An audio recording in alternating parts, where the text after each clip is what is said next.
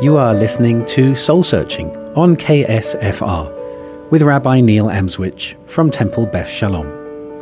Soul Searching is a journey where I engage with faith leaders and academics to explore deep questions of meaning. Questions that all of us ask at some point in our lives, such as why are we here? What is right and wrong? Is there good and evil? Is truth relative or absolute? Is there life after death?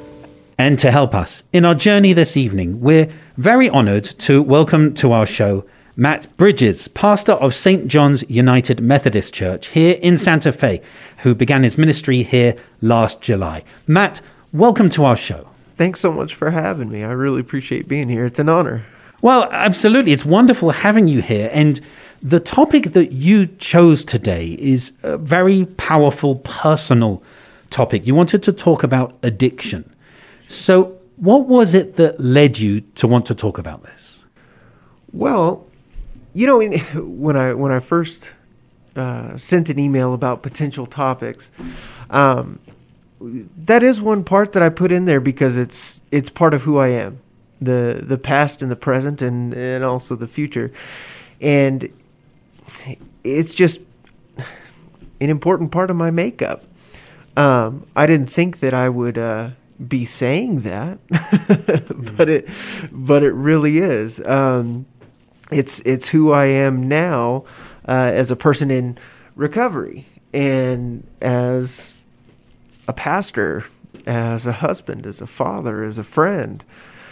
Um, it's it's just part of who I am, and so that's why I lifted it up as one of the maybe multiple topics that that we could have covered that I threw out there. Sure. Um, I, I and and you know it, it, made me interested in it more when you responded with you know haven't had someone on the show talking about addiction or recovery or all of that in between. Yeah. What is it from your perspective as someone who lives with or lived with addiction and who lives a spiritual life? What's the spiritual aspect of addiction, or what's the spiritual aspect of recovery? Yeah, that's a great question. Um, how I've come to know that in my seven and a half yo- or so years of uh, sobriety is, I would say for me, it was and has been a progression from uh, uh, spiritual bankruptcy to uh, spiritual recovery um, spiritual abundance and a, a brand new relationship uh, with God. What does that mean, spiritual bankruptcy? That's quite a phrase. What does that mean yeah, to you? I, I came to know that because this, you come to a point, at least I did in addiction, where you feel like every tank that you have that makes up who you are is running on empty. And the reason why I came to know that idea of like spiritual bankruptcy, which it's, of course, I'm sure a phrase I've not coined, but how that meant to me was that at one time, you know, I could point to glimmers and times in my life where I felt the Spirit as I understand that. And by the time I got to the end of my drinking, my last day of drinking, I felt so absolutely bankrupted that I had spent all of that, squandered all of that, given it away, and tried to replace it with just continual false things but nothing compares to that that sort of currency if we're going to use that analogy. Nothing compares to that currency. And uh, by the time that i was you know feeling spiritually bankrupt it's truly that feeling of despair where you think I don't know if I'm going to get this currency back. And not only that, you make you make sort of a value of it of I don't think I deserve to have this currency again. Look what I've done with it.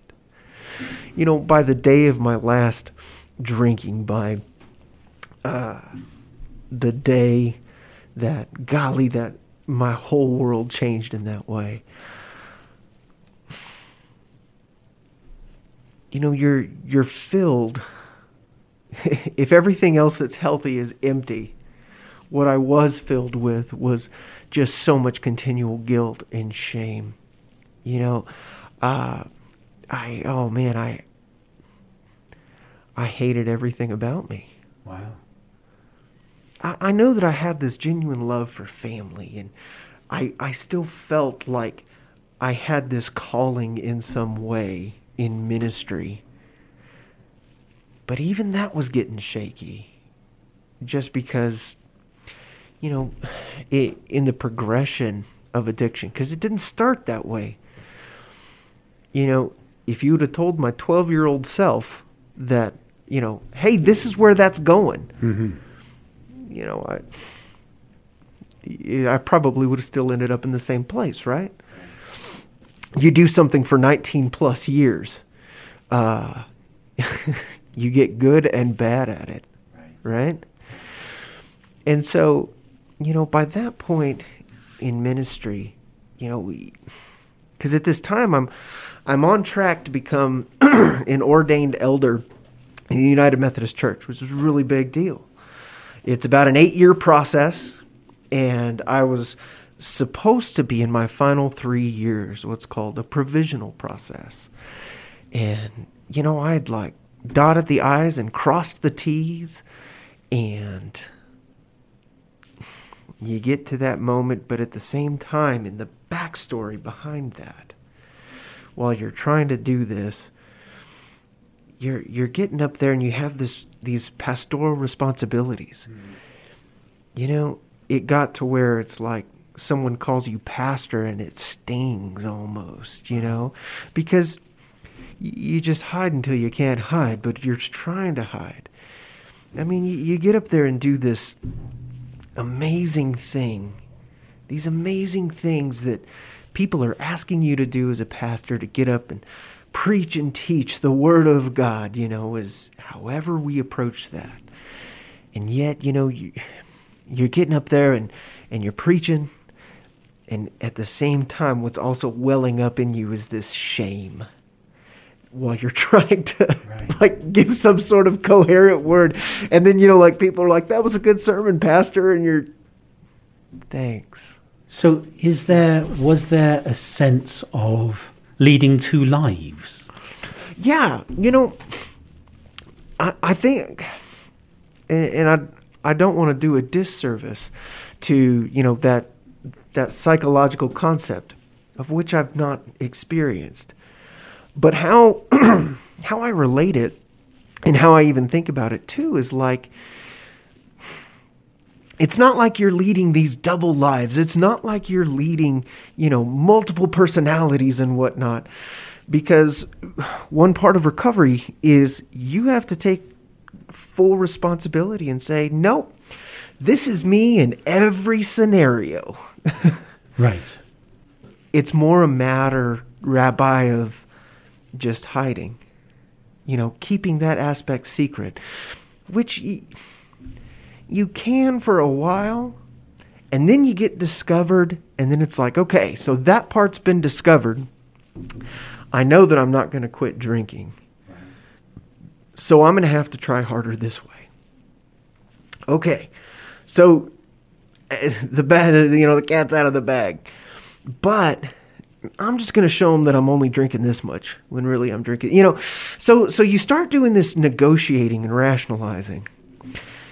And for me at the end, even that played out. And I didn't have anything left in that.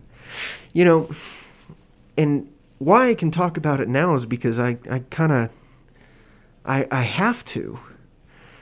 You know, there's there, there's no more hiding. I see. You know, right, Like, right. be- because that leads to, for me, that leads to death ultimately. I'll I'll, de- I'll destroy myself. I'll destroy whatever passion and career I want to have in ministry. I'll destroy my family, and I'll hate it. Mm-hmm. I'll hate every second of it, but I'll do it. At least I've. That's my trajectory So recovery. It, it's fascinating for you to describe, you know, how uh, in your journey to the ministry, becoming more aware of this. Before we take our break, how, you know, what you, you you spoke about that last day of drinking. yeah. What what was that day? What what changed on that day? What was it that, that caused that shift? Oh man, that's a great question. Um, multiple things. The the simple answer is that I was. eh, I, I I refer to it, or I've come to know it in my life as that sort of uh, devastatingly liberating day.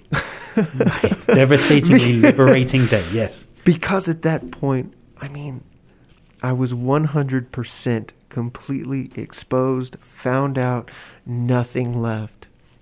And, and consequently, it was supposed to be the day of my ordination. And uh, so that day was my ordination. It was, I mean, one of the most important days of my life. You know, with with the day of my wedding, the day of my child being born. You know, these are the the landmark days as you look across my life.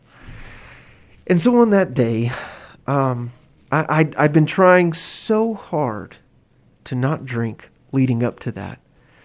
It's a big gathering of, uh, of pastors, of, of clergy, of lay people. We call it an annual conference. And at the end of it, there is an ordination ceremony, and I was to be one of the ordinands. This was happening in El Paso, where I was serving as an associate pastor. And so there were going to be a lot of people from the congregation there. The family is mm. flying in. I mean, big deal. And so it was like, don't mess this up, Matt.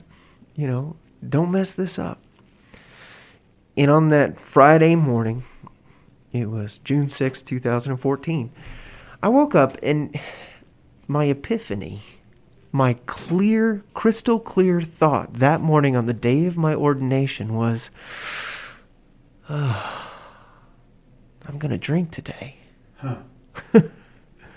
That's what's going to get me through it because I'm a mess and I just need to take the edge off. Because by that point in my addiction, it was maintenance drinking. It was, you know, you you drink because you can't show these other people that you're shaking that you you know. So it's a mess. So that night, uh, the ordination ceremony in front of all of these people you uh, you stand before your bishop. You stand before uh, what's called district superintendents. And they lay hands on you and they consecrate you and they ordain you which is a tradition in, in our community of faith that goes well back beyond the methodist movement. It's you know the laying on of hands and consecrating goes back of course To Jo- centuries to Joshua, almost. Right. yeah, yeah, right, exactly. right. Yeah, and and I'm supposed to have the uh, I'm supposed to have the gumption to be worthy of that. What a truly humbling experience, right? Well, I was experiencing a different humbling and humiliating experience. You see, I was found out. I was caught before the service and, and I was drunk. And this was after the I promise I'll stop. Yes, I've stopped. I mean, you're out of all the excuses. Out of all of it. And you and you're hurting people and you feel awful about it because you love these people, but you can't get caught. But then I was.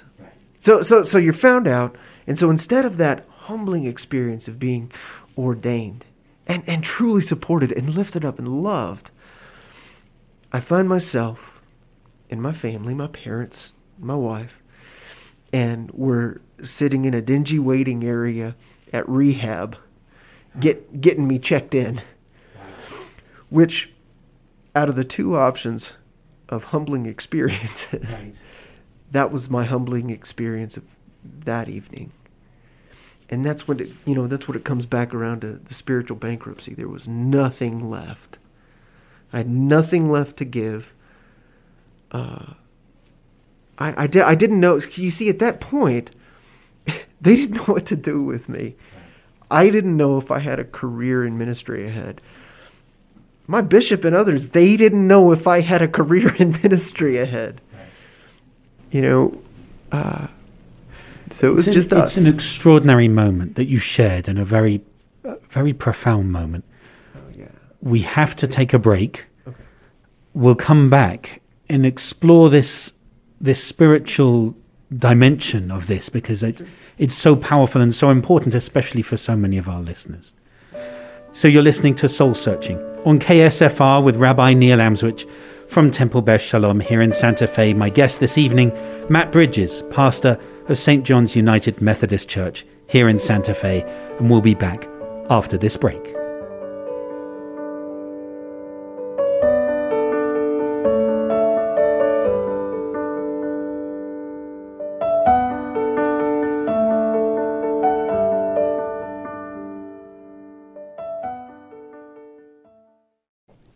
You're back listening to Soul Searching on KSFR with Rabbi Neil Amswych from Temple Beth Shalom here in Santa Fe. My guest this evening, Matt Bridges, pastor of St. John's United Methodist Church here in Santa Fe. And Matt, before the break, you were you've been sharing such a personal, you've been opening up so much about your your journey through spiritual bankruptcy to spiritual abundance, through from exploring the spiritual consequences of your own addiction, of your own of your own drinking.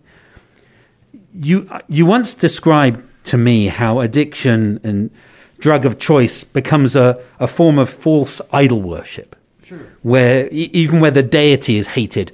What, what does that mean to you? Yeah. So it comes down to, you know, what makes a false idol. Uh, I, I think that I think it was uh, Walter Brueggemann who just I remember so simply. I, I think he put it, uh, you know, any false idol was just it started out as the god that somebody wanted. Mm. And there was a time in my life that I wanted alcohol and wanted more of it. From the very start, you know, this idea and allure of alcohol was something that you did fast behind the scenes. You got as much of it into you as you could so you could go on to do the next thing because you needed that effect. Well, what is a false idol? It is something that we give our devotion to, our time to, our fidelity to, our finances to. I mean, it drives us. And you know, for a while, it's like alcohol, for the reason why you want it, it works. Right. Does what it's supposed to. I heard another one, uh, someone, uh, uh, a speaker, a long time ago, and he described it. Uh, you know, alcohol. What it did for him was, it it numbed everything out. It quieted all the voices and chaos in his head. But then eventually, it has this adverse effect. He called it an opposite effect. But by that time, by the time that whenever it starts really causing the destruction and amplifies all of the craziness and voices, there's a very different dynamic to it. And that's the physical, psychological, chemical, emotional addiction to it that comes with it. And that's kind of what starts breeding that helplessness and, and desperation. And um, when you're in that point, you have an idol that you're worshiping. And when you're sharing that, you're clearly, I, I, I want to emphasize this, you're not saying to listeners who may be alcoholics or addicts, you're not saying you are idolaters. You are, you're not in an angry way, judgmental way, are you? You're, you're sharing this in a very different way, right? Yeah. If, if you take a look at what makes an idol, um, you're putting your hopes into it. You're putting your trust into it. And there are other parts of your rational brain that should that tell you there's no reality to that this is going to have hope in you, that this is going to give you the real courage that you need. You know, I know for me, there's no reality to any commercial I ever watch with alcohol in it, you know? Right. Which consequently, if you look at commercials, uh, none of them are drinking. They all just hold it.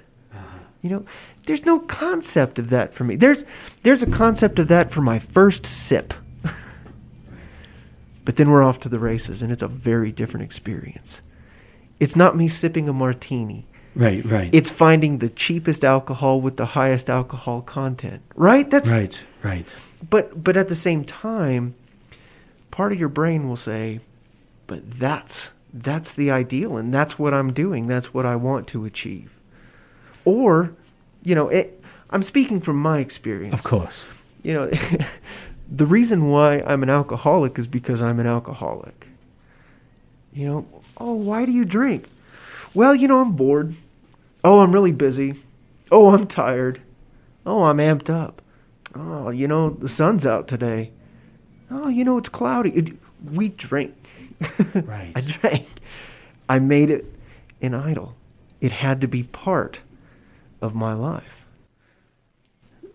We've only got about five minutes of the show left, and I'm I'm so moved by what you're saying and what you're sharing, and the importance for so many listeners of this. One of the one of the aspects of Alcoholics Anonymous is maintaining personal anonymity at the level of press, of radio, and, and films. Yeah. So why is it that you have chosen not to be anonymous about this? Well, part of it goes back to what I said before. Um, I I just don't incorporate any sort of hiding into my sobriety. I, I, I do try to. It, it's not like you know I'm. Hi, I'm Matt, and I'm an. Uh, you know, to anybody I meet and, and things like that. I mean, if it comes up, I, I'm ready to talk about it. And part of it is um, because for me, programs of recovery helped save my life, helped start pouring in and filling in and replenishing a genuine spiritual currency. And I, I'm I'm a big believer in recovery programs. Um, I don't just limit you know what I support to other, you know, like oh there's only one way, there's only one program, and no, I just I know what has helped me so much. It has helped me in my personal life, in my professional life, in my spiritual life, in my pastoral life. Whether uh, it's my sponsor or sponsees, whatever that looks like. And so, you know, I, I do speak into this microphone right now with yeah, a little bit of trepidation um, because that is a that is a tradition. But at the same time, one part of my vow in my ordination, which did happen, Right, right. due to God's grace, uh, is that along any sort of line, pastorally or professionally or personally, I want to be accessible, and I want to help others be accessible, and and and I want to help other people who are suffering from addiction, from active addiction. I want to help people who are suffering from past addiction, but not getting not getting back on track in a spiritual way too. I want to help in any way that I can, and so sometimes I do feel um, that though my hands may or should be tied in some ways, I think it's better for me personally if I'm just open and transparent about it, no matter what. What it's shown me is that it's made me more accessible to help people and for them to continue to help me Mm. Because that's that's what it is. You know it, if i'm to share experience if i'm to share strength and i'm to share hope in anything dealing with addiction and recovery it's that i need people who i share an affinity with in that way. And and we need each other because we help each other develop better tools in sobriety. Right. Things that may seem very basic to those who don't suffer from addiction. But, you know, uh, in in recovery, what I have found is a spiritual bankruptcy to a a spiritual abundance, and that's made me better at anything that I could ever approach in life, and it's made me accept myself and the world around me a whole lot better. I think you coming here this evening and sharing what could have been a very personal, you know, insular story, sharing that to a, a, a global audience is is an extraordinary thing. And I don't mean that in a patronizing way at all. My hope is that anyone who is listening to this show who is currently wrestling with addiction may hear your story, may hear of how programs of recovery helped save your life, helped you find, helped you move from a place of spiritual bankruptcy to spiritual abundance, and think, maybe I can do that too. Maybe I can find the strength to do that too. Maybe people who are listening will hear some of the the cues that you've said, you know, being discovered, making the excuses, you know, all of those things, and suddenly recognize that in themselves. Or even, perhaps, those who are wondering if a loved one or someone they know suddenly might start to think, oh, they have a problem and maybe I can help. And so, my, I so appreciate you coming here and hopefully helping save lives, helping our listeners, vulnerable listeners, appreciate that this can affect anyone and that there can be ways through this to a place of spiritual abundance. Yeah. And, you know, what I've found in spiritual abundance, you know, I'm still wrestling with that word sometimes too because, man, there, there, there is so much room to add more spirituality in my life. You know, because one thing is a great trigger is thinking that you've got it made, right? right. So maybe, maybe, maybe the next show, next time you, you uh, hopefully, I'd love to have you back on the show and, yeah, and talk sure. about other aspects of your life, which are the sure. spiritual abundance. Yeah. That'd be awesome. So thank you. Thank you so much to Matt Bridges, pastor of St. John's United Methodist Church here in Santa Fe. And for all our listeners who may have been personally affected by this show, we encourage you to reach out to clergy, to medical professionals, to family, to support networks so that you can also receive support and move to a place of spiritual abundance. You've been listening to Soul Searching with Rabbi Neil Amswych from Temple Beth Shalom and from the Interfaith Leadership Alliance of Santa Fe. Until we return again in two weeks' time, keep searching.